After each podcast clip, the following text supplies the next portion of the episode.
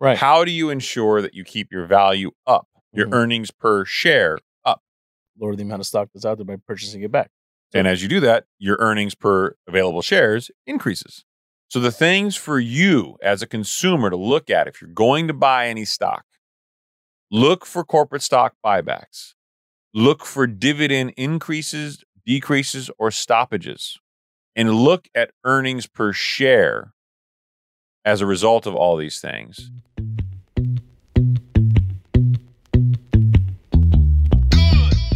Hello, friends, and welcome to the Higher Standard Podcast, where we give you ultra premium, unfiltered truth when it comes to building your wealth and curating the lifestyle of your dreams. No games, no drama, and no shenanigans. I am your host, Chris Nahibi, and I'm here to help you distill the immense amount of information and disinformation out there on the interwebs and give you the opportunity to choose a higher standard for yourself. There are no gurus here, and no one gives a damn about how wealthy you look. I'm an attorney and a banker, amongst other things. Does that mean you should listen to me? Hell no. This is just full disclosure that while we talk about money, wealth, law, investing, and a lot of related topics, you should always speak to your own advisors for an opinion tailored to your unique investment perspective. I am obligated to tell you that nothing contained in this show is, in fact, legal or investment advice and is being provided solely for entertainment purposes. So sit back. Relax your mind and get ready for a different kind of podcast where we elevate your baseline in crispy, high resolution audio. This isn't a different standard, it's the higher standard.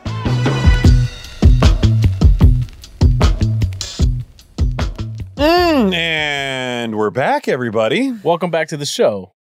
It's an awkward show for me, uh, as much as it is, is for, I think, for you guys, in that I'm fully addressed. yeah. Uh, That last one was a little. uh You were overly confident, my friend. Before we started the show off, you said to me, do not wear that white t shirt. I said no. I said no. That's not true. I said go put your jacket on. You did say that, and I will. I will admit that was sound friendship advice. I did. Yeah, I edited that video for like three hours, and I got to tell you, the whole way, I'm like, God damn, I can see my belly rolling. like every time I laughed, it was like, it was not not a good look. so uh, this week you got a Hawaiian shirt, but not because I actually care about what Saeed thinks, but because we have to go to bed early because we're getting up early to head to San Jose tomorrow to be on the one and only, the internationally known Mind Pump. Mm, Uh, so excited. yeah, I think it's- it'll be a, it'll be a good trip. Except for the fact that uh, to celebrate afterward, we're going to do what we always do, which is very anti mind pump. We're probably going to get some alcohol and some bad food. Absolutely. Because today, as of this recording, it's Arun's birthday. Happy birthday, Arun! Happy birthday. Hmm. What are you, Thank you, thirty thank six you. now? 37. Thirty six? Jesus Christ! I'm Damn. Don't look. I'm A, an old man. don't look a day over forty. like forty two. Damn, forty-two. Only a day over forty two. 42, yeah, Yeah, that's I good. feel like you guys are brushing over the fact that we're officially live on YouTube. We are indeed officially live on YouTube. that's that's right. Although it was very uh, And- unsensational liftoff. It Anticlimactic. was a little anticlimactic. I posted the video. I sent it to you guys. And you're like, oh my god, We're we don't there. have any followers. We're on the tube. Yeah, we're on the tube. All right. Well, stop being distracting, Saeed. Wall Street is running away from the housing market, but why? I like this one, not really because it's Wall Street, but because it talked about institutional investors, Mm-hmm. which have made a huge pivot in recent months. And for those of you who've been following a lot of the rhetoric about the housing market the last couple of years, everybody's been like, oh, God damn it, these institutional investors are propping up the market. Mm-hmm. Well, surprises coming for you in that article. We'll move on from that over to Powell betting against the recession. Uh, bets against recession look good, apparently. Hmm. I read this article and was like, who had the crack pipe while they were writing? Yeah, I don't think so. But I like to give both sides of the story. Uh, and it was a bit of a sarcastic title. And they also said that minus the credit crunch and the DC standoff, both of which I think are actually not real. So- We'll, we'll dive into why that's all horseshit because that's what we do on the show is we give you articles that sound cool and then tell you why they suck. Mhm. There's a little bit of about the Fed reporting on uh, some pretty interesting stuff. They, they said that their reports said that they're worried about the conditions ahead for banks. No, oh, just now? you don't say. I thought you said it was safe and sound, and you were working to make sure these things weren't happening again. Jerome Powell is sending me very mixed messages. I swear, it's like they're just not realizing 500 basis points is a big deal. you know, it might be. Yeah, It might be. Maybe they didn't know that basis points were percentages. yeah, yeah. Maybe they, Maybe, did, maybe they, they're did, like, they didn't do the. Yeah. Maybe they're like The it's conversion. point zero zero zero zero one instead of point one, and you know it's Yeah. confusing. It's maths. and of course, we're going to talk a little bit about household spending, which I think will be the biggest take home from today's show. We we did predict a strong pivot in July. I think we're pretty confident with that. Absolutely.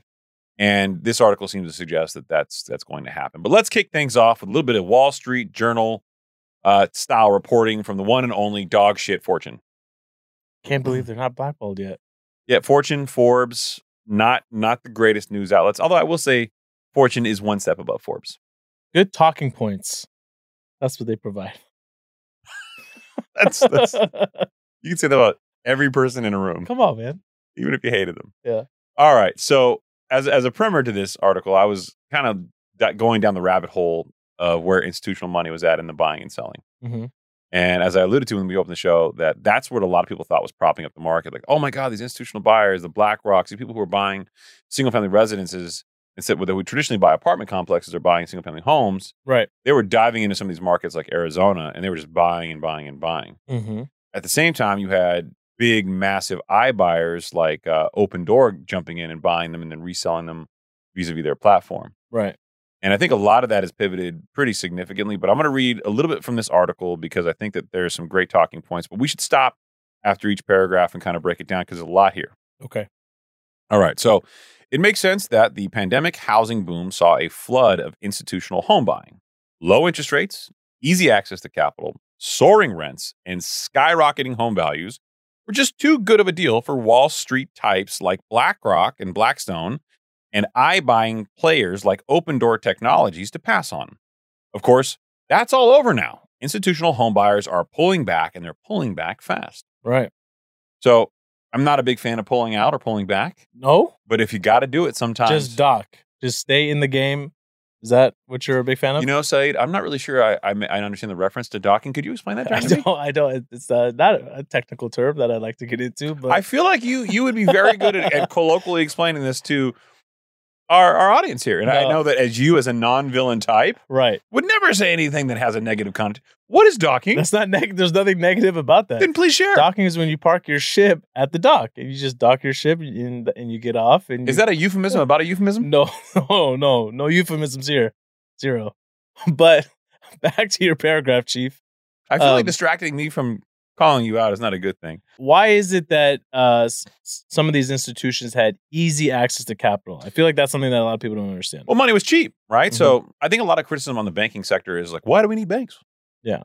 Because banks are where all the money really comes from at the end of the day. Like these lenders, that you know, they have lines of credit from banks. Yes. Uh, institutional investors, they have lines of credit from banks. Unless you're like an insurance company where you just have an influx of money coming in, hmm and they do also have lending at insurance companies. They usually do like larger kind of conduit style stuff for the bigger, bigger structures. Right. But um, banks provide a lot of liquidity for the market, particularly for middle market, small balance businesses, right? hmm So, in the re- where, where do banks get their money? They get it from the consumer who deposit with them in their primary lending area. Every place you take in money is your primary lending area. So, if you have a branch there, primary lending area. Right. You have to put out money back in that community. You have to make loans in that community because you can't take money from a not so attractive area that could be, you know, very hood or you Wow. know, ghetto, Wow. and Tiptoe- put it put it back into a very upscale area that has a lot of high net worth individuals. it's called a community reinvestment. Commu- Community reinvestment. Look at you Yeah. dropping the knowledge. Come on. You were going to explain docking earlier. Stop it. You're not Come going on. to do that now. Go on, be a mature adult here. I just thought with you just explaining community reinvestment that this might be a perfect opportunity for no, you to go no, back to what that's not the you're type of saying. community I like to And reinvest in. clarify, Do you know doc- what I mean? Docs, ships. No, no. Okay. Theme Har- of the show, docking. no. yeah.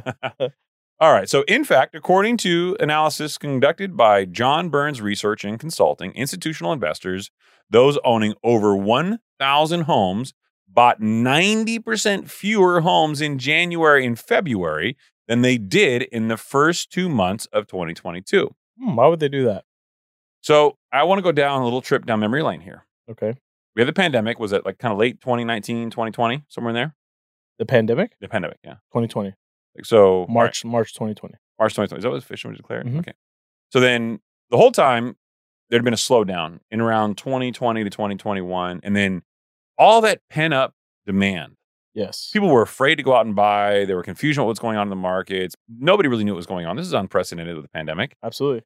There was a boom. And that boom that came out of that was Mhm. everybody had this pent up buying energy. The cost of funds was so low. Everybody had money from stimulus checks. They could pay for a little bit nicer place to rent, or they put more money down for down payment Right. on on a on a property first month, last month, or something like that if they're renting. Right. And it just drove prices up. Mm-hmm. 2021 and 2022, Right. you saw prices go up about 42% in some areas. Right. Now, let's flash back to about last year, probably about this time. We started saying that we expected there to be somewhere between the 15 and 20, 20% mark. But I think sometimes we thought it would be as high as 25% correction in prices, Could have been right. which we said was a correction, not a, a massive, you know, I guess falling off a cliff of home values. Not It it, ca- it wouldn't be right if if home prices went up forty some percent, right. coming down. Even if it came down twenty five percent, that's still a correction. And there's a lot of pushback. A lot of people that we talked to were like, hey, man, homes in my area, man, they haven't gone down, man. They're going up, bro. and then at the same time, you get people in the, But why do you why do you say it like that? Why? because I feel like every time I read one of those messages, that's the voice I hear. I feel like you're trying to insinuate that those people aren't smart Not at all. when you talk like that. What are you I- I'm- I'm insinuating? trying what to are you insinuating? I'm trying to say that they're exactly? insensitive. Oh, to what? That's what an insensitive person sounds like. Hey, man. Hey man. Because they're insensitive to the fact that just because homes in your area are not going down doesn't mean that's the trend nationally. That certainly doesn't mean that's where it's at at all places. We know Mhm. areas in the West Coast have already had some pretty notable drops in value. Right. We know that there's some areas like New York which haven't really had the same level of drops. No, You have to take this with a grain of salt based on your location. or Florida for that matter. Yep. Well, Florida's got some interesting things going on there too. We can Mhm. get in that later if you'd like. But Yeah. there's a shit ton of high end luxury multifamily apartment units coming online in Florida. Yep. So I expect their rental market to be pretty pretty heavily impacted. Just not yet. Mhm. All right. So now that we've had this conversation and we're here, and we've set the expectation that that's what we thought was going to happen, we did say that that was likely to start happening and be visible by July of 2023. Right. Here we are in May, and we got June and July coming up. So April, May, June is Q2. They'll report on Q2 in July. And we're already starting to see the articles like this coming out, which suggests there's already been a significant pivot. Now, a lot of these companies, which are public companies and will report during earnings season in July, will also report this. And that's where you're going to start seeing big media traction Okay. we're in a recession or oh you know this is bad and companies aren't doing this and Right. here's the changes right. so this is all setting up for that so what are you going to start hearing you're going to start hearing this okay look no further than invitation homes the largest owner of us single family rental homes which recently became a net seller in the first quarter of 2023 invitation homes bought 194 homes while it sold off 297 Wow. so effectively, 103 more than they purchased. Right. That might not sound super impactful to most people, but what that really tells you is is they're no longer propping up the market. They're adding more units to it for sale than they are taking off by buying. Right. Adding inventory. And I guess what are your thoughts on why they're selling? Are they selling because they feel like this is the height of the market or that they would like to offload some stuff on their balance sheet and, you know, get some liquidity? So it has to do with with a Molotov cocktail of problems. The the most obvious of which is pricing, Mm-hmm. right? Uh, pricing for both the purchase of the property and the interest rate, but also for the rental rates. Some of these markets have decreasing rental rates. Mm-hmm. some of these properties are purchased at a really high value and some of them right now if you wanted to finance them you couldn't get long-term financing to really meet what they want to do Right. so as they go through their portfolio and try to find cash flowing properties they're going to start getting rid of the ones that don't necessarily make sense or couldn't achieve the rents they wanted to in the target markets or they may just own too much of the market and be having rental problems So do you think that there could be any deals out there for any potential buyers? not yet because here's the problem is those who those of these companies that are selling generally speaking companies will hold property for long term if they can Right. And the reason why is that property over the next 10 to 15 to 20 years will always be worth more than it is now. Mm-hmm. But these people are cash flow concerned immediately. Right. And if their company's cash flow is being strained or they have issues like they have lines of credit, Mm-hmm. let me explain this. For most people who think, oh, I'm going to buy a home, I'm going to get like a 15 year or 30 year mortgage, Yes. I'm going to pay these fixed payments every single month. Well, large companies like the largest buyer of homes in the market, they're not going to get a traditional home loan for this. No. They're getting massive lines of credit. Right. And those lines of credit are index plus margin based pricing, which means those payments are going up every single month as rates go up. Especially at a time like this. Exactly. Thank you, Uncle Jerome Powell, Yeah. Yeah. Yeah. Uncle, Yeah. Uncle JP. Uncle JP, eating into their profitability. So, as we talked about in previous episodes, Mm-hmm. there's really only two ways that companies can manage through this crisis. Okay. Advantage number one, you start Right. making more money. Yes. That doesn't seem like it's going to be a, a possibility with our portfolios. So option number two, manage expenses. Exactly. So now these people are managing their expenses down and they're probably finding a way to artificially inflate how much money they're making Mhm. by selling properties off as well and taking that equity back on the balance sheet. Right. And this could also be somewhat of an insight as to how, what they believe that the Fed is going to do, whether they're going to cut rates anytime soon or hold. Because remember, if their pricing is, you know, index plus margin and that pricing is up, well, guess what? They're not going to be cash flow positive on those properties anytime soon. At least that's not what they're signaling. You wait for me to take a drink. I did. Yeah. So, just, yeah, yeah. so just, yeah. Just I was like, this guy's going to stop mid drink. Son of a bitch. That's dirty pool, man. yeah. I can't wait till you drink that Red Bull tonight. I'm just going to stop mid sentence and be like, what do you think, Saeed? Just stop it. bastard. All right, so let's finish off the article here. That's a jarring shift. Just a year earlier, in the first quarter of 2022, Invitation Homes, which Blackstone helped to grow before divesting in 2019, bought 822 single family homes and sold off only 147. Yeah. So they were buying four ish times, maybe a little more than four times right. what they bought, and they were selling only 147. They're selling, they're selling almost double, This is not. I, I, actually more than double. I never I never thought that companies that large would get into the single family space. So this is kind of scary, man. Well, it- because it was it was a great cash flow cash cow, and th- so let's actually go to the uh, Arun. Why don't you pull that bad boy up there? That chart, there you go. Sexy Time USA. Mm. This is a chart from Fortune, which I really really like. So I'll give him credit here.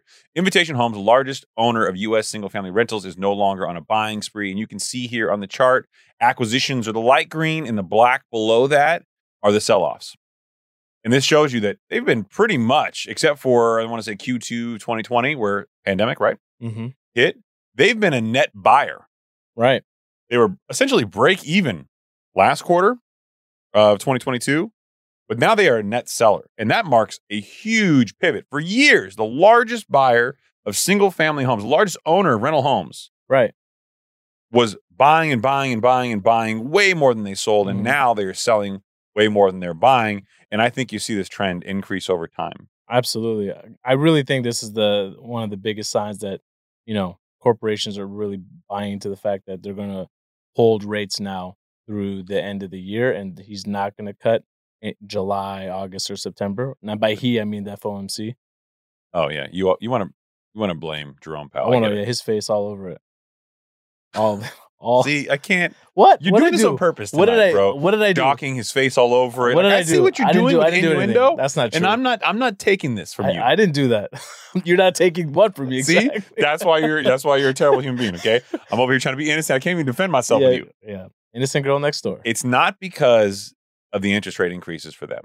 Hmm. It- Surprisingly, the market is not concerned with interest rate increases the same way I think that we are because we're closer to it. mm-hmm. It's because they believe a recession is looming. mm. And I think what you're really seeing in the numbers here is an undeniable certainty that these people believe that they should prepare for a recession. Yeah, that or even worse, stagflation, Mm. which that is a segue for later on in the show. Can you define stagflation for me? A can is when inflation remains high and unemployment takes a sharp decrease, and wages just don't come down. Recessionary inflation. Mm-hmm. A recessionary inflation. Yeah, good job. Mhm. God, I feel But- so proud of you at the moment. Yeah, I remember when we started the show, we did the little graphs and stuff. You didn't have Pe- that. People thought that this was going to change from an uh, financial literacy podcast to what are you guys going to talk about? Like pop culture or remember that? I do, yeah. Yeah. Like, so you guys are talking about rappers? exactly. No, no, we're not doing that. No, No, no. we're going to talk about you know money and business and stuff. Yeah. mostly stuff. Stuff. All right. So the next article from Bloomberg: Powell's bet against recession looks good, minus the credit crunch and a DC standoff. right. So I saw this, and the the, the presentation of the article from Bloomberg is great. Mhm. Stormy background, Right. Jerome Powell at a, at a pedestal in front of like the the news conference that he gives the FOMC. Of course, the background edited out for the storm, and it just looks ominous and dark. hmm So I'm going to spare you the details here. But what I'll say is this article talks about the credit crunch that we're feeling, the pullback. And it goes into a lot of surveys hmm for people in the lending space. Oh, what are you seeing? What are you seeing? Pullback. Again, this is not a credit crunch. No, no. This, this is not a eh, if and if if there will be a credit crunch, we won't know till we won't know till later. Right now, what's going on is banks are just holding back until the Fed decides to stop raising rates. Correct. But if the market's perception is already like, oh my God, these guys are in a credit crunch, wait till you see what happens next, America. Yeah, exactly. It's not going to be good. And I can explain it very, very simply. Okay, look. Right now, they're saying we're going to put out less dollars and we're not going to make riskier type of loans. So if you want to consider that part a credit crunch, then okay. mm-hmm. But banks are going to choose to be strategic with deploying their capital right now because they want to keep as much on their balance sheets as they can in the worst case event of a run on deposits. And also because any loan they make today is going to be underwater if the Fed continues to increase rates. And the, we all know the Fed's rhetoric during the last uh, FOMC meeting was, eh, we're probably closer to the end than we are at the beginning, but we're not really sure we're going to They- raise they def- rates or not. They or- definitely cracked the door open for a pause, but not enough to signal that they will be pausing because they need that sentiment to still be out there that there should still be fear. Okay, but why why are we okay with fear? Oh, Arun, good job. I didn't. I thought you didn't have a paid subscription to Bloomberg. I'm surprised you have access to the uh, to the charts. Look at you. This What- is yours. This is Oh, is your, that- what the what the article went on to to reference was there's uh, three things that could happen here was there was a looming credit crunch that Chris just referenced.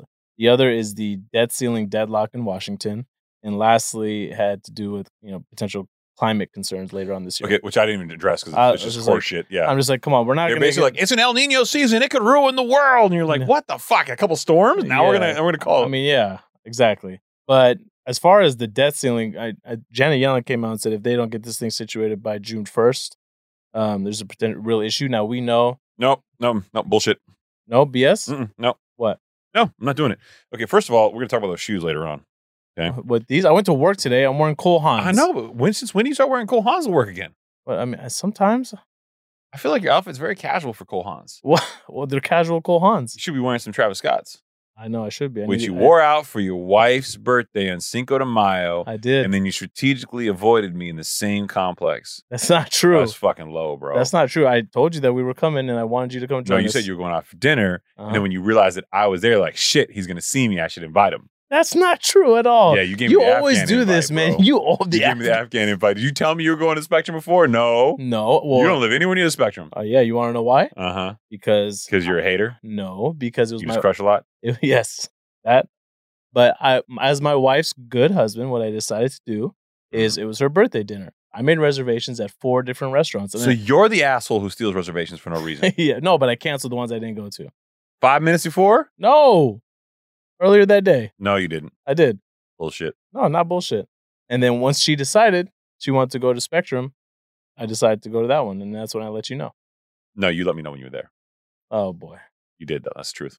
Here Look we at me, go. look at me in the eyes and tell me that's the truth. Yeah, but I knew I was good. I didn't know I was gonna go there till when I told you. When you were already there, No, uh, when we were driving there, I can't text you and drive. so you you text me when you got into the restaurant after you parked your car. Do we want to talk about betrayal? yeah, yes, Uh, we do. We do, because that haircut smells a lot like betrayal. this haircut is not betrayal. That you told me to hey, go. Hey, oh, dude. you told me I had But fat who- face and I couldn't pull off long but hair. who told me that? No, man. I'm just I'm just gonna stand by you no matter what.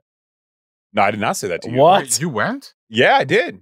And I called him Oh, while who- I was there. Actually, no, you called me while I was there. But I'm, I'm not gonna lie though. My haircut was eighty six dollars, what? eighty five dollars, eighty five dollars.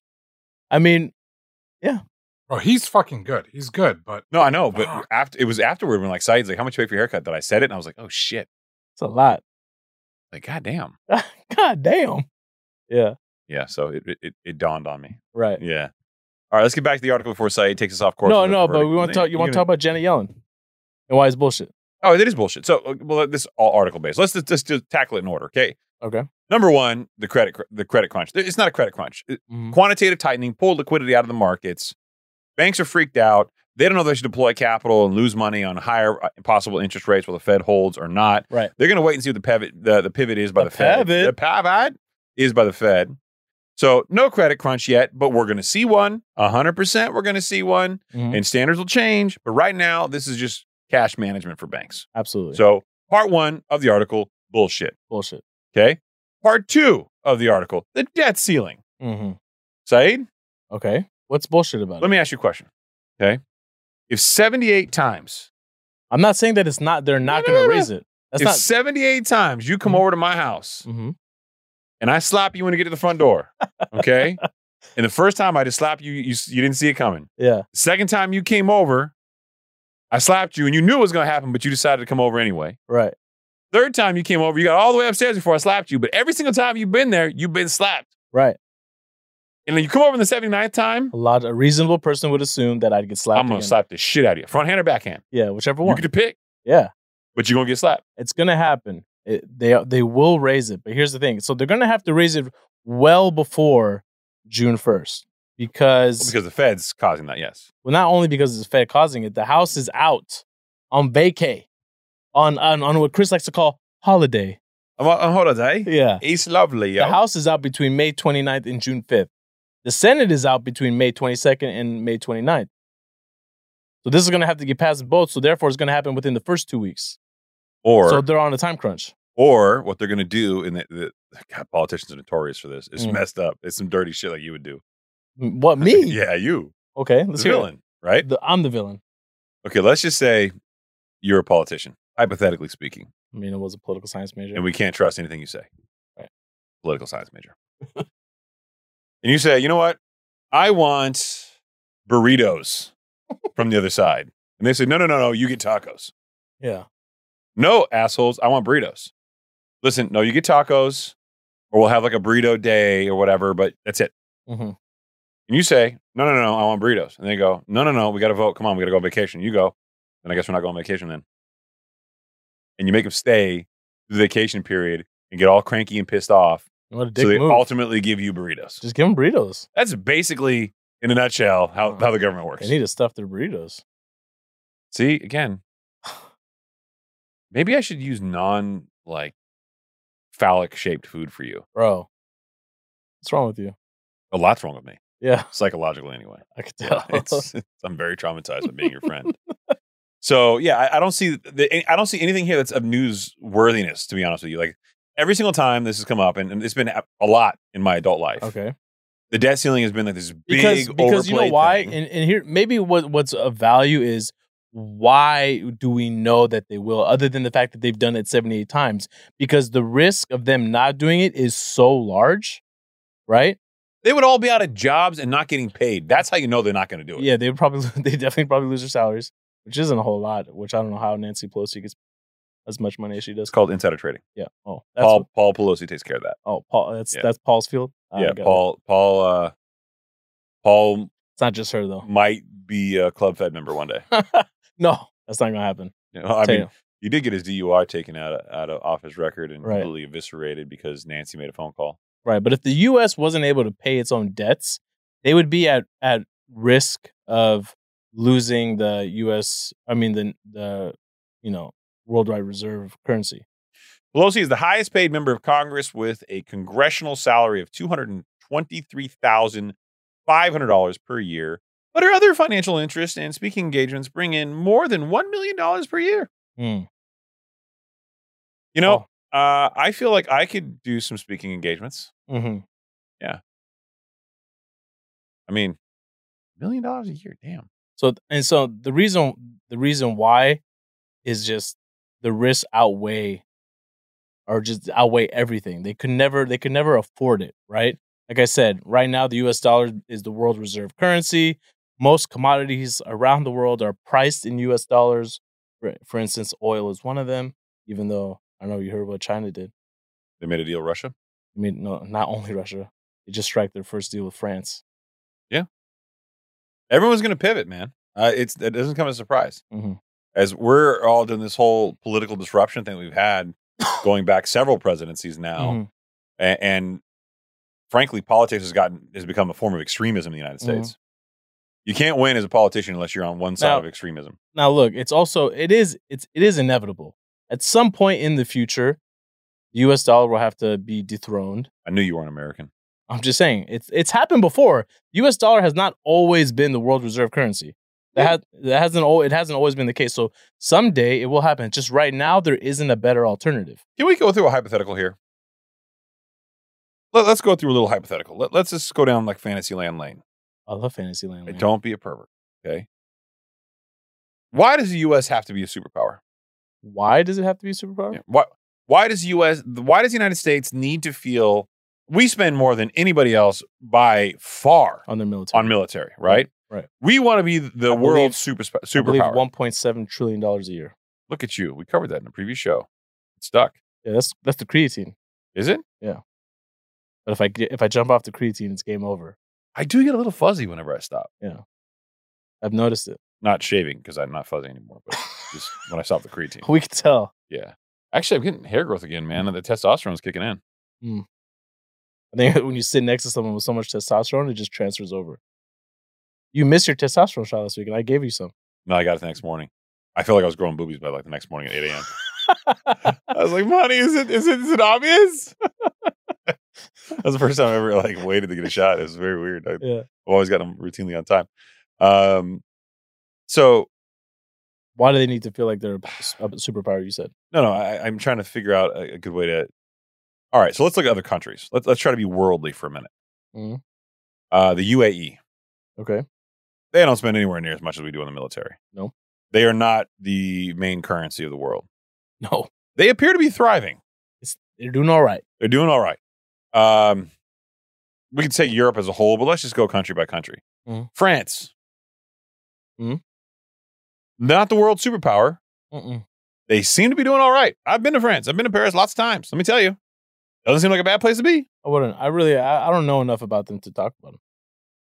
I don't know enough about It is about. because you do not respect the French. no, it's Is just that what you're saying? no, this time is limited, man. I got two kids. Uh, time is limited, but so is life. Huh? Yeah, exactly. So you will die one day, not knowing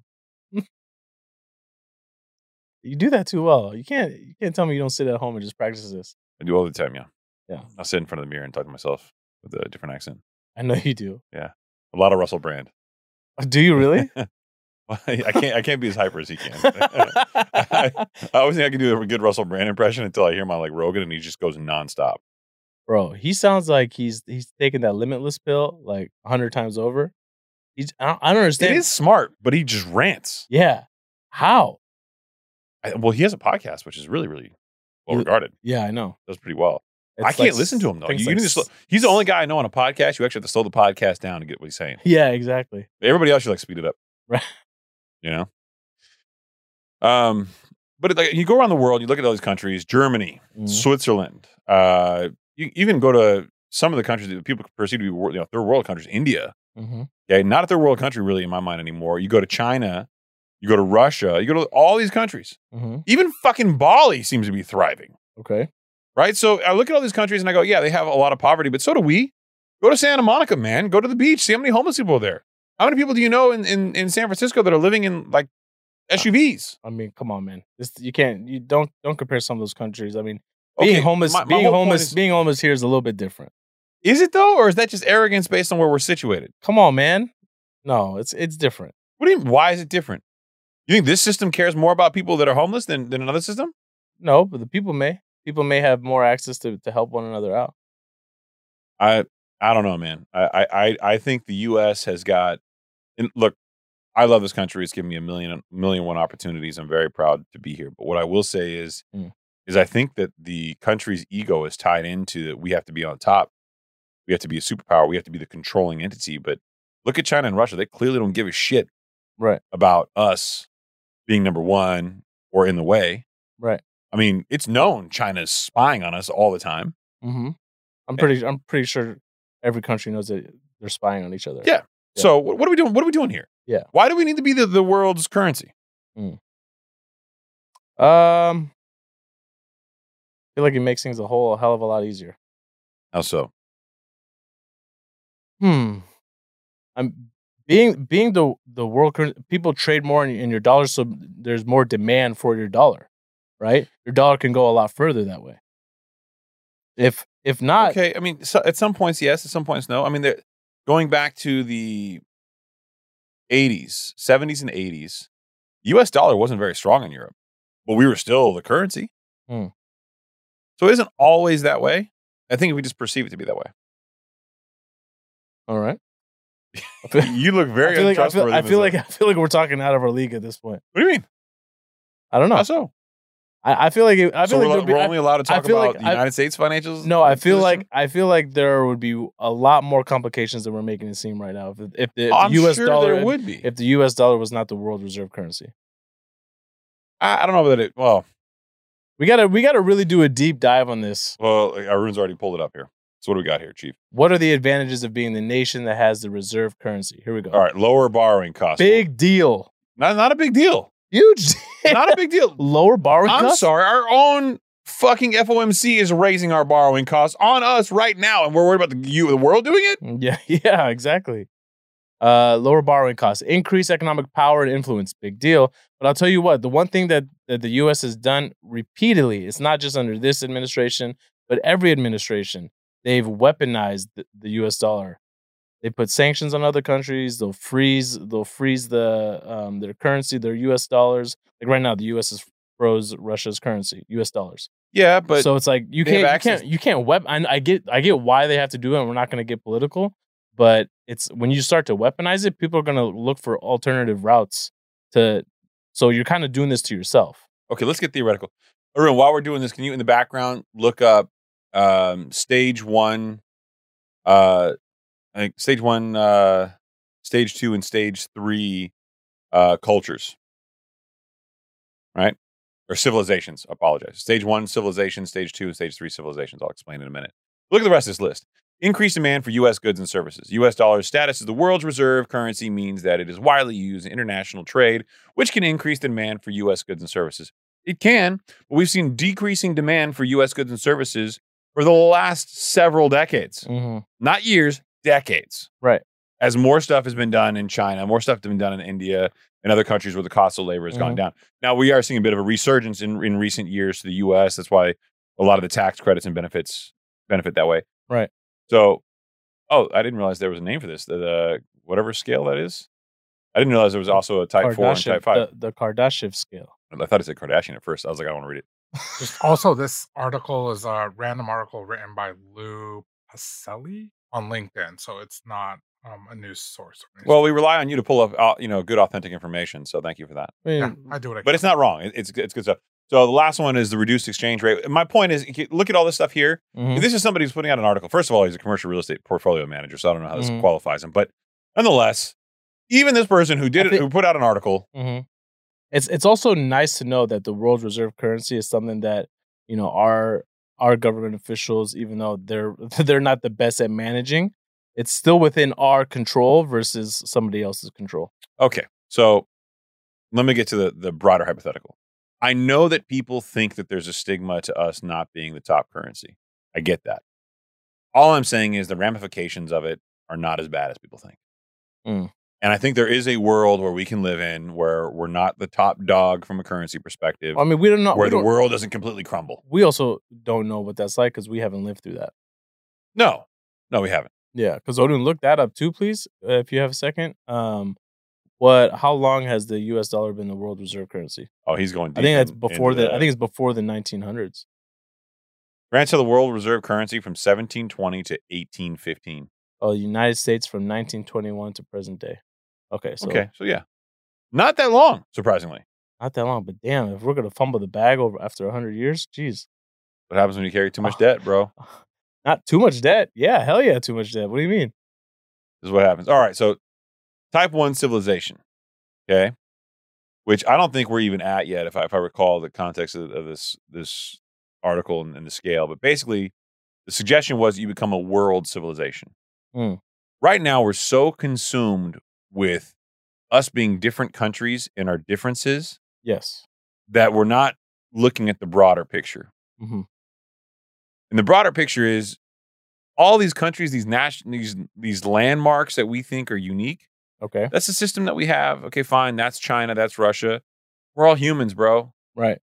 And yet we have these weird systems of capitalism or socialism or communism. Mhm. We have different ways of living and different languages. At some point, this all boils down to a single language. Type one civilization. Civilization close to the level presently attained on Earth with energy consumption at whatever, blah, blah, blah. A type one civilization is usually defined as, as one that can harness the energy that reaches its home planet from a particular star, from Earth, basically. So what they're basically saying is you can travel at a certain pace. Th- This is not necessarily the entire scale, but the scale basically suggests that when you have nuclear power hmm and you are all combined world working on the same page, one language, all combined and mashed together. Right. We're not there yet. No. Think of like a type 2 civilization as like star chasing, like star uh, not Star Wars, but Star Trek. You're, you're going out, you're discovering different countries, you're traveling Wow. they're different worlds and you're you're you're going out and doing your thing, right? Okay. But you do that as one civilization hmm because you're a type one civilization that's now looking and, and you're now going interplanetary. Okay. A type three civilization is think of like Star Wars, where you've mapped out the universe, you're traveling all over the place, you're doing all these things, you're going through wormholes, Okay. right? It really comes down to modes of modes of travel and knowledge. Okay. We are so stuck in these rudimentary, stupid ass ideas of dominance hmm that we as countries don't truly collaborate with one another. Right. And we, we can't get to a single language and we can't get to, to this uniform scale because we're so busy fighting one another. I look at stuff like we're seeing with China and Russia and destabilizing currency, and I think to myself, "Hmm, meh, Just separating us even further. it just separates us even further. Right. We want to control one another by use of currency. hmm That's where the next wars are fought. They're really fought over things like this, destabilizing countries with cyber attacks and monetary policy like weapons. Yeah. And I don't care how big your army is. Right. You're not going to be firing drones and nuclear weapons at one another. And if you do, guess what? You know, you don't know who wins World War III, but it doesn't really matter at that point because World War Four Four is probably fought with sticks and stones again. Oh yeah. So, uh, you know, anyway, a little off the uh, inflation conversation, but I guess my point to say is that we talk about all these things so much and we hypersensitize some of the things that we're talking about. In the grand scheme of life, though, hmm just be smart. Just be smart. Just be smart. Don't put out stupid ass articles that talk about the credit crunch Mm. and the weather and a DC standoff are going to stop a recession from happening. No, the recession was going to happen regardless of this. the recession's been in in in, in this path for God knows how long. The article that uh, from the same Bloomberg article that Arun just pulled up: when banks tighten standards, a credit squeeze follows. Yes, hmm yes. Except there's one problem here: banks haven't really truly tightened standards yet. They're going to. That's the next phase of what we're seeing here. Right. And yes, typically a recessionary economy follows. Right. Okay, the, the next chart: bank failure leaves investors wondering who's next. Change in share price uh, since end of 2022. They they compare PacWest, Western Alliance, and First Horizon Corp. Yeah, that's what happens in recessions. You worry about what happens next. And yes, Right. this is the banking sector still, but it's the next the next sector that's going to be a problem or challenging. And this is my favorite one uh, of the of the charts that everyone's brought up here. Market sees a bigger risk of U.S. default this time. I really like this one. And I, this is one of those opinion ones. So I mean, take it with a grain of salt. The data looks all technical, but it's really an opinion. So in 2011, the debt ceiling crisis led to S&P downgrade of U.S. sovereign debt. right. Right. This is just before 2012. hmm 2013 debt ceiling crisis led to partial government shutdown somewhere between 2014 and 2016 somewhere in there but you see the spikes Yes. now look at how high Jesus. Almost. we are compared to where we've been since 2010 i think it's the highest we've ever been hmm and and you can pretty much guarantee we're going to have the threat of a government shutdown and all the stigma language there but you got to have a recession to fix where we're at right now i know that sounds it's bad. unfortunately, yeah. Unfortunately, it's gonna it's gonna have to happen. And some of the some of the reports that that recently came out that um, are are basically not helping the Fed's initiative to avoid a recession. So the April jobs report that came out, I don't think we touched on um, 3.4% baby unemployment. let's go Wrong way. that's that's the unemployment number saying hey fed we see you're watching us and fuck you very much Yeah. So 253,000 jobs were added. The expectations were was only 180,000. That was a surprise increase, but something that was worth noting, the last 2 months there were revisions. The revisions to the jobs report. So in March, they initially came out 236,000 jobs were added. That got revised down to 165,000.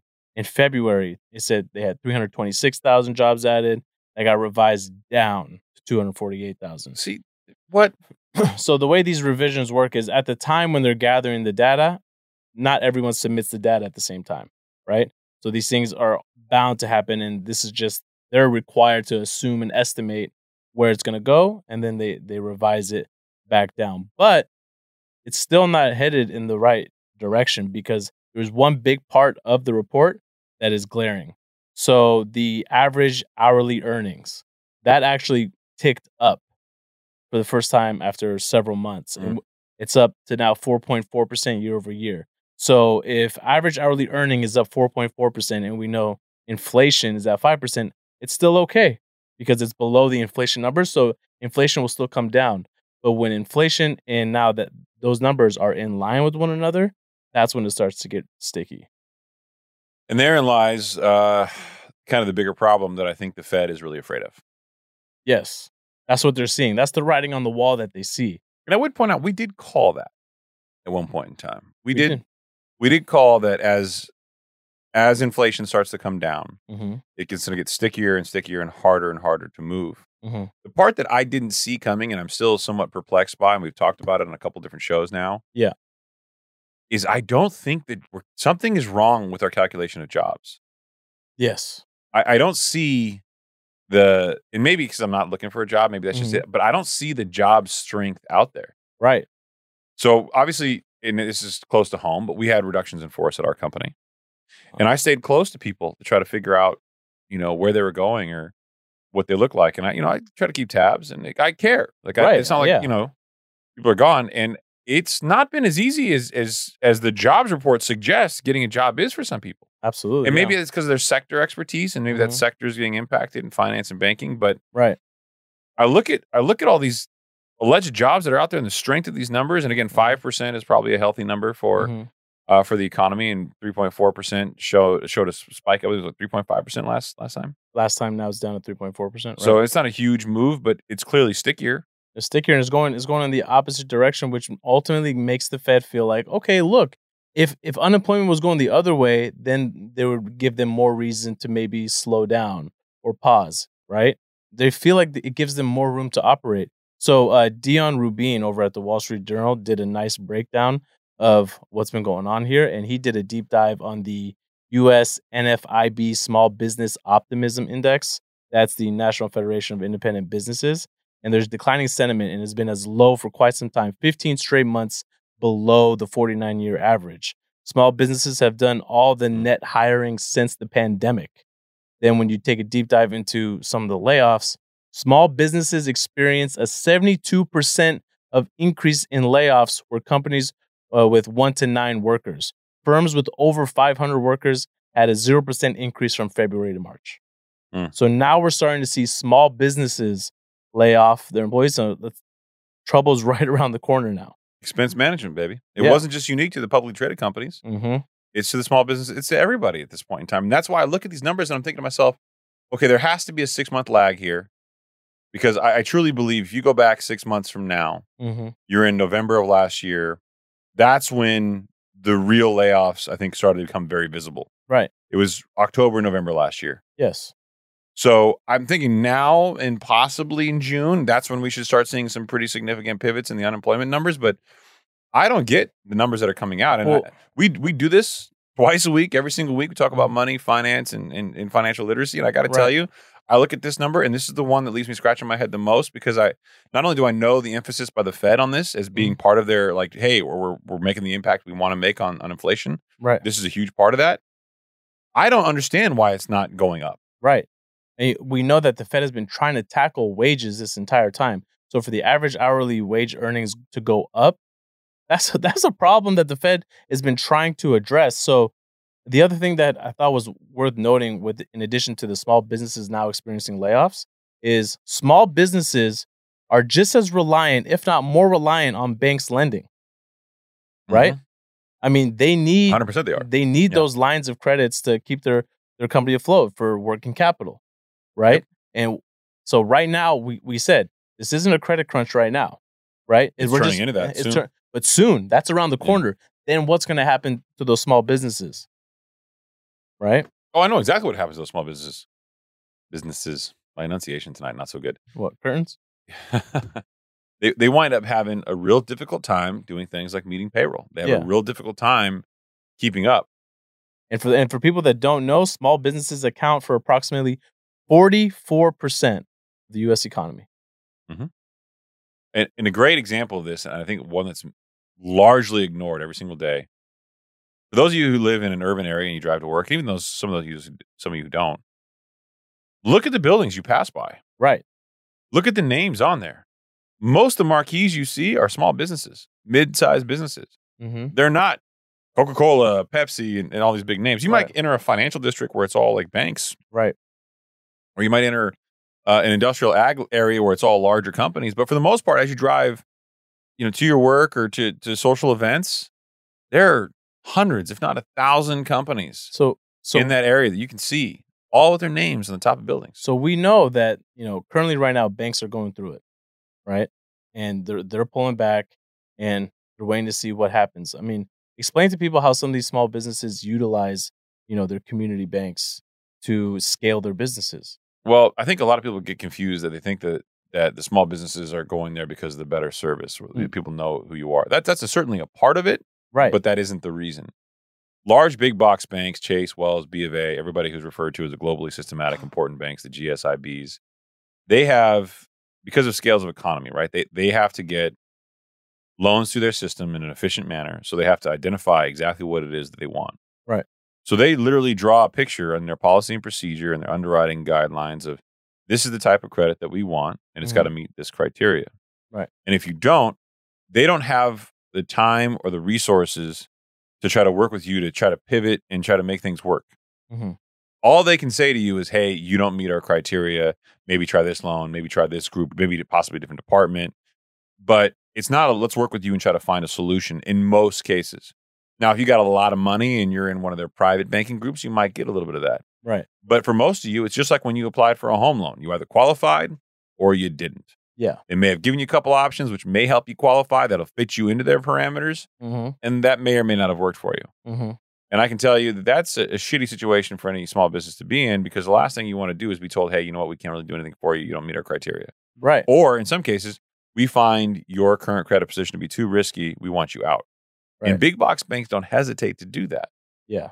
So they'll manage out credits. And so do, so do community banks on some level. So it's not just unique to them.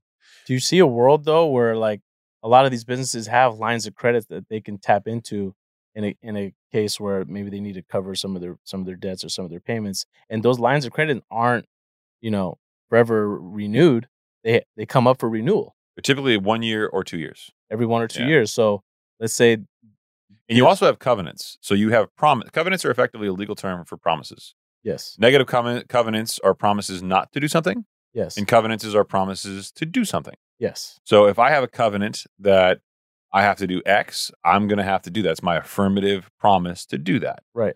If I have a covenant which says I, I cannot do X, it's my negative covenant that I will not do this. right. There's a there's a pretty common covenant for businesses that carry lines of credit that require them to bring that balance down to zero for approximately thirty days. It's known right? as a 30 day out of debt provision. 30 Yes. day out of debt provision. Now you can you can see where this could be a potential issue if the economy starts to go down. So, a little bit of explanation as to why a 30 day debt provision is a thing. Yeah. If your loan is not secured by collateral, Right. something that the bank could liquidate, right? Right. And your line of credit is for something known as very commonly in the industry as working capital, Yes. right? You have a line of credit for working capital because you need this in order to maintain your business. Let's say you're a company and you get paid typically on average 30 to 60 days Mm-hmm. after you render your services. Right. You need a working capital line to bridge you for those 30 to 60 days. Right. Let's say you're in a seasonal business, like you're a holiday decorating company. And so, so shockingly, some of those companies make a ton of money during the holidays. Right. Thanksgiving, Christmas, Halloween, Right. you name it. Right. Right. But it's very seasonal, it's very lumpy. So maybe they have a lot of business and they need like a working line of capital to keep them afloat during the other months and then they repay it all back. Mm-hmm. The idea of a working line of capital is that you can repay it down to zero because you only need it for those seasonal periods or for that that bridge, that arbitrage, if you will. Yeah.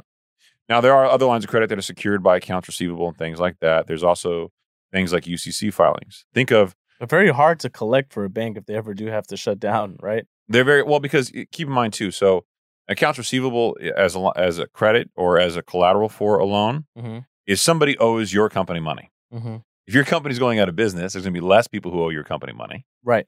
and you have to convince the other company that you are now in the position of the person that they owe the money to and to pay you. Right. So there's a lot of logistics there which are not necessarily easy. Mm-hmm. But in theory, a 30 day out of debt provision basically says that you, as a company, you've got a loan and you have a covenant which says you will pay down the loan for 30 consecutive days for every one year. Right. Imagine picture think think of it as your credit card. You get to run a balance all year long, and then Mhm. for one of the twelve months, you have to have a zero balance for thirty days straight. Yeah, and it isn't necessarily the month of June. It could be, you No. know, 15th of May through the 15th of June. But for 30 consecutive days, you need to be able to pay it down to zero. Right. Now, there are all sorts of creative ways entrepreneurs can do this. And this is why having a relationship with a banker is key and the banker being connected to it. But in a cycle like this, where they're strained, Mm-hmm. let's say you're in a business like the one we just gave, right? You do holiday decorations. Okay. Let's say for the last 14 years, you've crushed it. Yeah. Every Christmas and holiday season that comes around, you make a ton of money, you pay down your line for 30 to consecutive days, and your line of credit's great, and you use it the rest of the year. Mhm. Let's say this year, consumer discretionary spending pulls back. And let's say these large retail centers or these large pe- institutions that you used to do that for, Mhm. they say, hey, we're making less money now. Which we actually are seeing right now is going on. The outlook for household spending slumped in April. The New York Fed survey showed. From CNBC. Yes, sir. Look at you quoting articles all on your own. I'm so proud of you. Gang gang. growing up. yeah, exactly that. So, and let's say you're on the receiving end of that as a company. So now you're a middle market company. You're funded by consumers, and in order for you to spend the extra money to decorate things during the holidays, Mm-hmm. you got to have the same amount of money you were making. So now you're as a middle market company say, okay, hey, I got to manage my business. I've got to. I can't make more money right now. Right. I've got to manage my expenses. We've been harping on it for the last several shows now. Mm-hmm. How do you do that? You spend a little bit less money on the holiday stuff. Right. Well, one middle market company does that, fine. But now you, as uh, the person who runs these decorations as your primary business, Right. are now making a whole lot less money. Yes. So now you've got to lay off customers. You're not doing as many jobs. And the question is, can you rest or put that 30 day out of debt provision? Can you pay that line of credit down for 30 consecutive days? And maybe you can't. Right. And right now it's it's looking like more and more that this is going to be a big challenge for people. So Dion Rubin from the Wall, uh, the Wall Street Journal went on to break down. s- He compared three different uh, indexes. So the QQQ Nasdaq 100 ETF so far this year, year to date, has returned 20 percent. Those are your your big corporations: Meta, Amazon, uh, Alphabet, Apple, all them. And I would say that the majority of them that you just na- named managed to do that after ma- aggressively managing expenses down. knowing that earnings season was right around the corner. Yes. and they wanted to make sure they reported, you know, some profits. Mhm. Um, next, when you compare that to the S and P 500 index, that has returned so far seven percent year to date. And then lastly, he compared those two to the Russell 2000 index. This is the smaller companies tied that's tied more over to the overall health of the U.S. economy. Year to date, a zero percent return. Yeah. Yeah. So, um, I mean, harder for smaller businesses to manage expenses. This isn't you know meta where you can just slash 22,000 employees and be like, oh, we met, we're able to manage some expenses.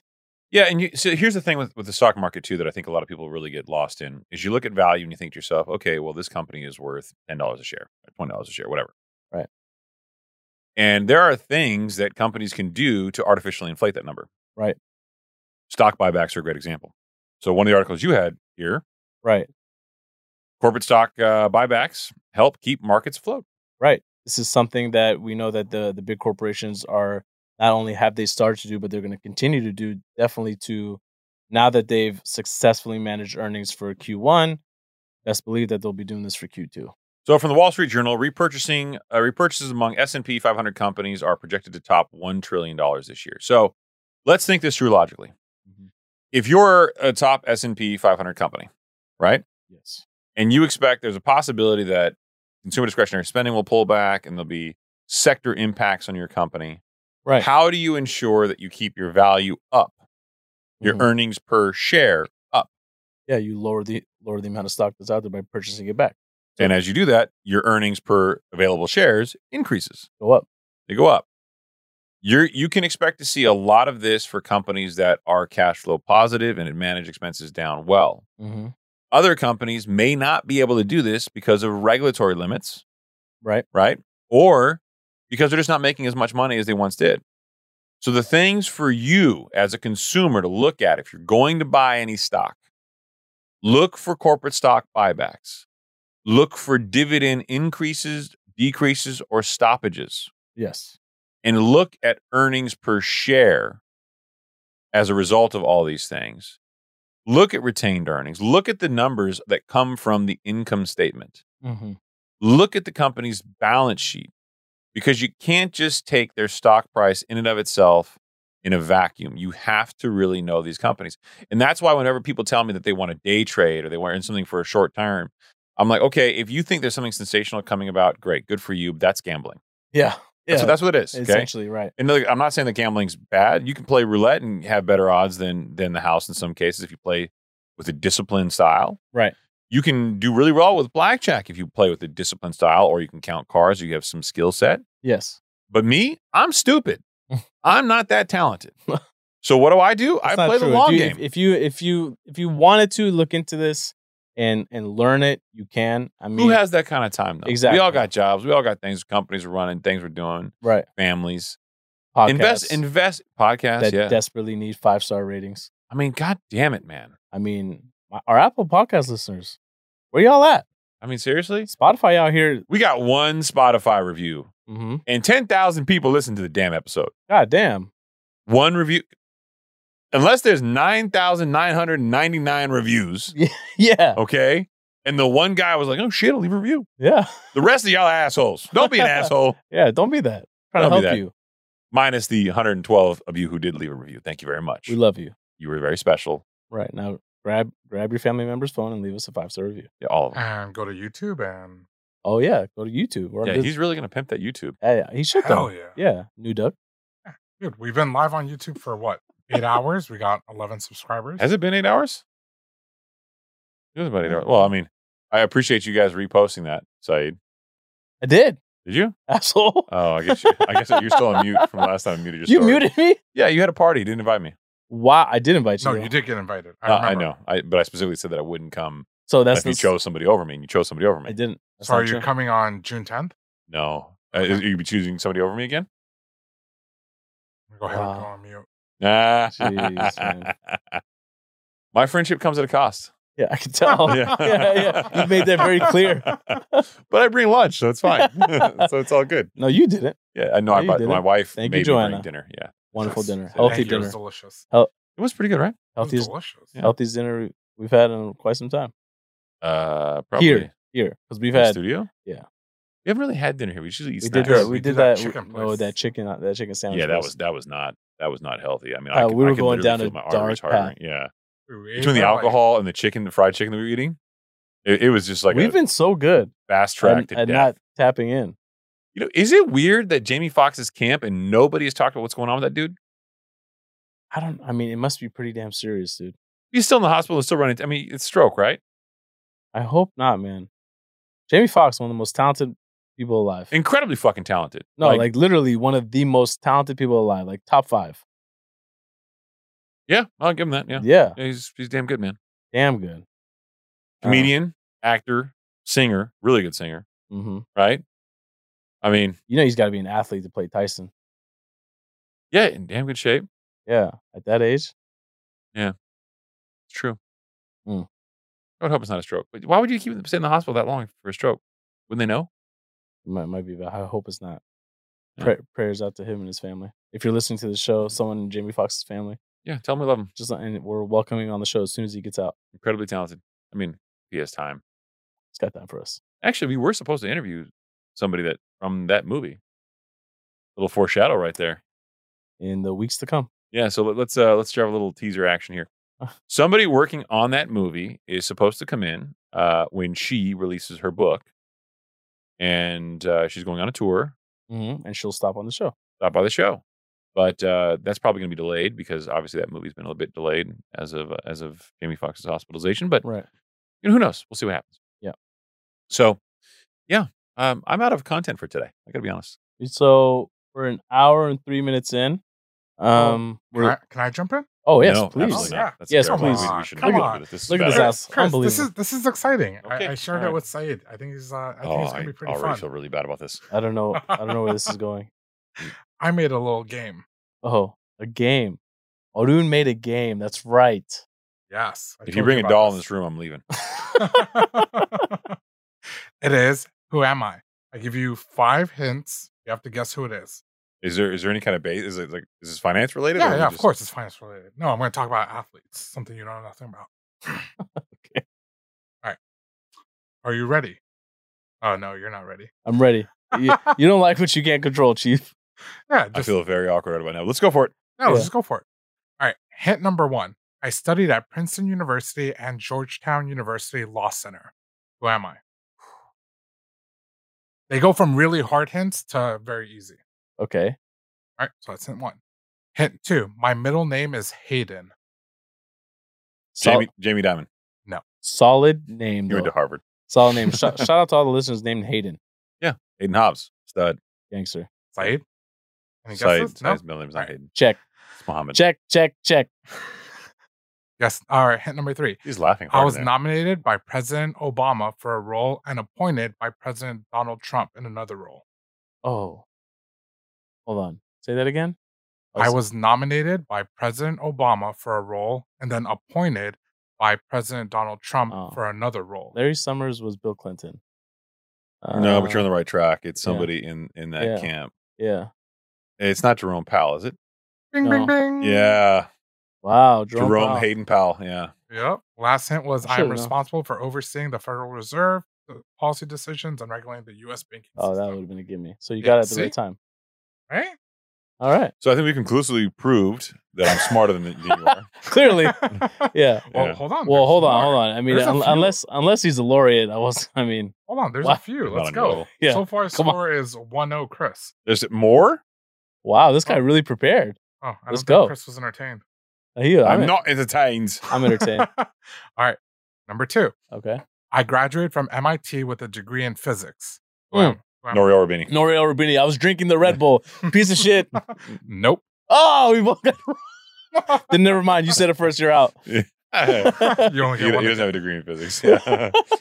we just think so highly of him that we assume. Clearly, he knows that Mr. Boom Boom. yeah, this is All right. clearly physics related, right? All right. Hint number two. I was named in Physics. Forbes' 30 under 30 list in 2021. Was it that Theranos chick? Charlie Javis. No. She didn't go to Nope. Harvard. Oh, Damn, No. you just keep swinging, huh? Oh man. You're just going to keep throwing out names. Physics? Her? Come on. No. You, you hear that J.P. Morgan Chase had to pay for her like legal bills while they're suing her? And just to get it back. Yeah, I, I don't know why. that- I didn't even read it. I was so pissed off at the article. I was like, nope, not reading this. Yeah. My my energy's not going here. Oh man. All right. Okay. Go Hint number three. With a net worth of over 10 billion, I was one of the youngest billionaires in the world. Who's one? Oh, MIT. God damn it. Bankman Fried. Yeah. Mm. ding ding ding. No, he doesn't have a net worth of ten billion anymore. I said it was. Oh, you Yeah. said was okay. You're not very good at this game. Why don't you just give me all the points now? Saeed's down 02. All right, let's go. Next one. Hmm. I am Scottish and an economist. Scottish Scottish economist. and an economist. All right, that was a hard one. Here's another one. My most famous work is often referred to as the Bible of capitalism. Well, it's not Muhammad Al Rain. No, yeah, yeah. Him go in the house. No. Nothing? All right. Bible of Capitalism. Hold on. Um, what's his name from Bridgewater? Ray Dalio. No. Hmm. Okay. Hint number three. I wrote a book called The Theory of Moral Sentiments, Well, I have no morals. I'm out of this one. Yeah, You be able to guess this Clearly, one. yeah, no. which explored the relationship between ethics and economics. I don't have any ethics either. Morals and Zero. ethics. I mean, Jesus Christ. Wow. I mean, do did we cover these topics you pick on a the topic show? any Oh, farther come on. away All from right. me? Yeah. Question number four. I introduced the concept of the invisible hand. That's a hand job. morals and ethics? Oh, come on. In the workplace? You said, you said morals or more hoes? Adam Smith? Oh, We've never covered this guy. What? I mean, we've never covered him, but I just figured you guys would know. Wait, hold on. You pitched this game to me as people that we've covered on the show. Okay, I threw This guy. one random one in there. I threw one I'm not random. convinced Adam Smith isn't a pervert. yeah. The All right, all right. invisible hand. Fine, Fucking fine. guy. All right, I threw one curveball. Do in you have there. anybody from like you know 2000s? All right, here we go. This guy. I have been named to the Time magazine's list of 100 most influential people in the world multiple times. Jamie that could Diamond. literally be Saeed, Mark Zuckerberg. Jamie Diamond. Yes. Ding, ding, ding. Oh, it's You- one, two. I get two points for that one because it was on You don't clue get- number one. Get the fuck out of here, bro. On clue number one, I get two points. That's pretty good.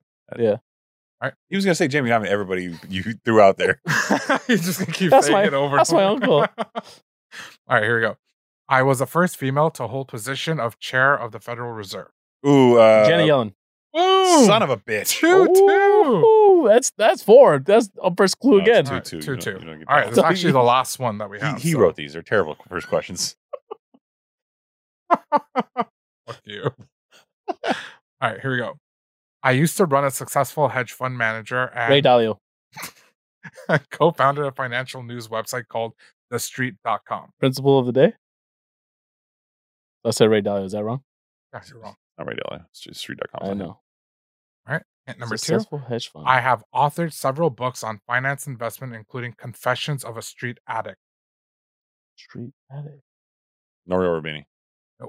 All right. No. I knew it Hit wasn't number him. three. Yeah. I have made several cameo appearances in several films and television shows, including Iron Man and Arrested Development. oh, uh, I have no idea. Elon Musk. no. Iron Man? No. He's PayPal. I don't. I don't. Yeah. No. I, I just. I was Iron Man.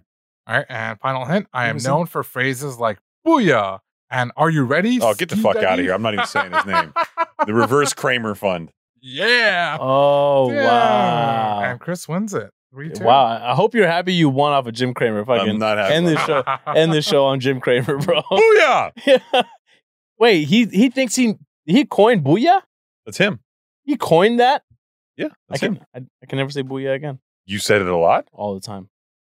All Oh, right, Off we're, air. we're ending the show on Saeed's relationship to Booyah. Yeah. Good night, everybody. Bye. I hope you enjoyed today's conversation on the Higher Standard Podcast. Make sure to hit subscribe or follow on whatever platform you are listening to this on. If you like this episode, please write a review and share it with us. You're getting the show up and running right now, so every message, every review, and every note counts. This show exists to showcase what's possible when leaders decide to uphold a higher standard for their businesses, their investments, their families, and most importantly, themselves. If you want to see more of my content, I post daily on Instagram, TikTok, and YouTube, so be sure to follow me on your favorite social media platform. And with that, it is a wrap. And as always, I look forward to hanging with you all on the next episode.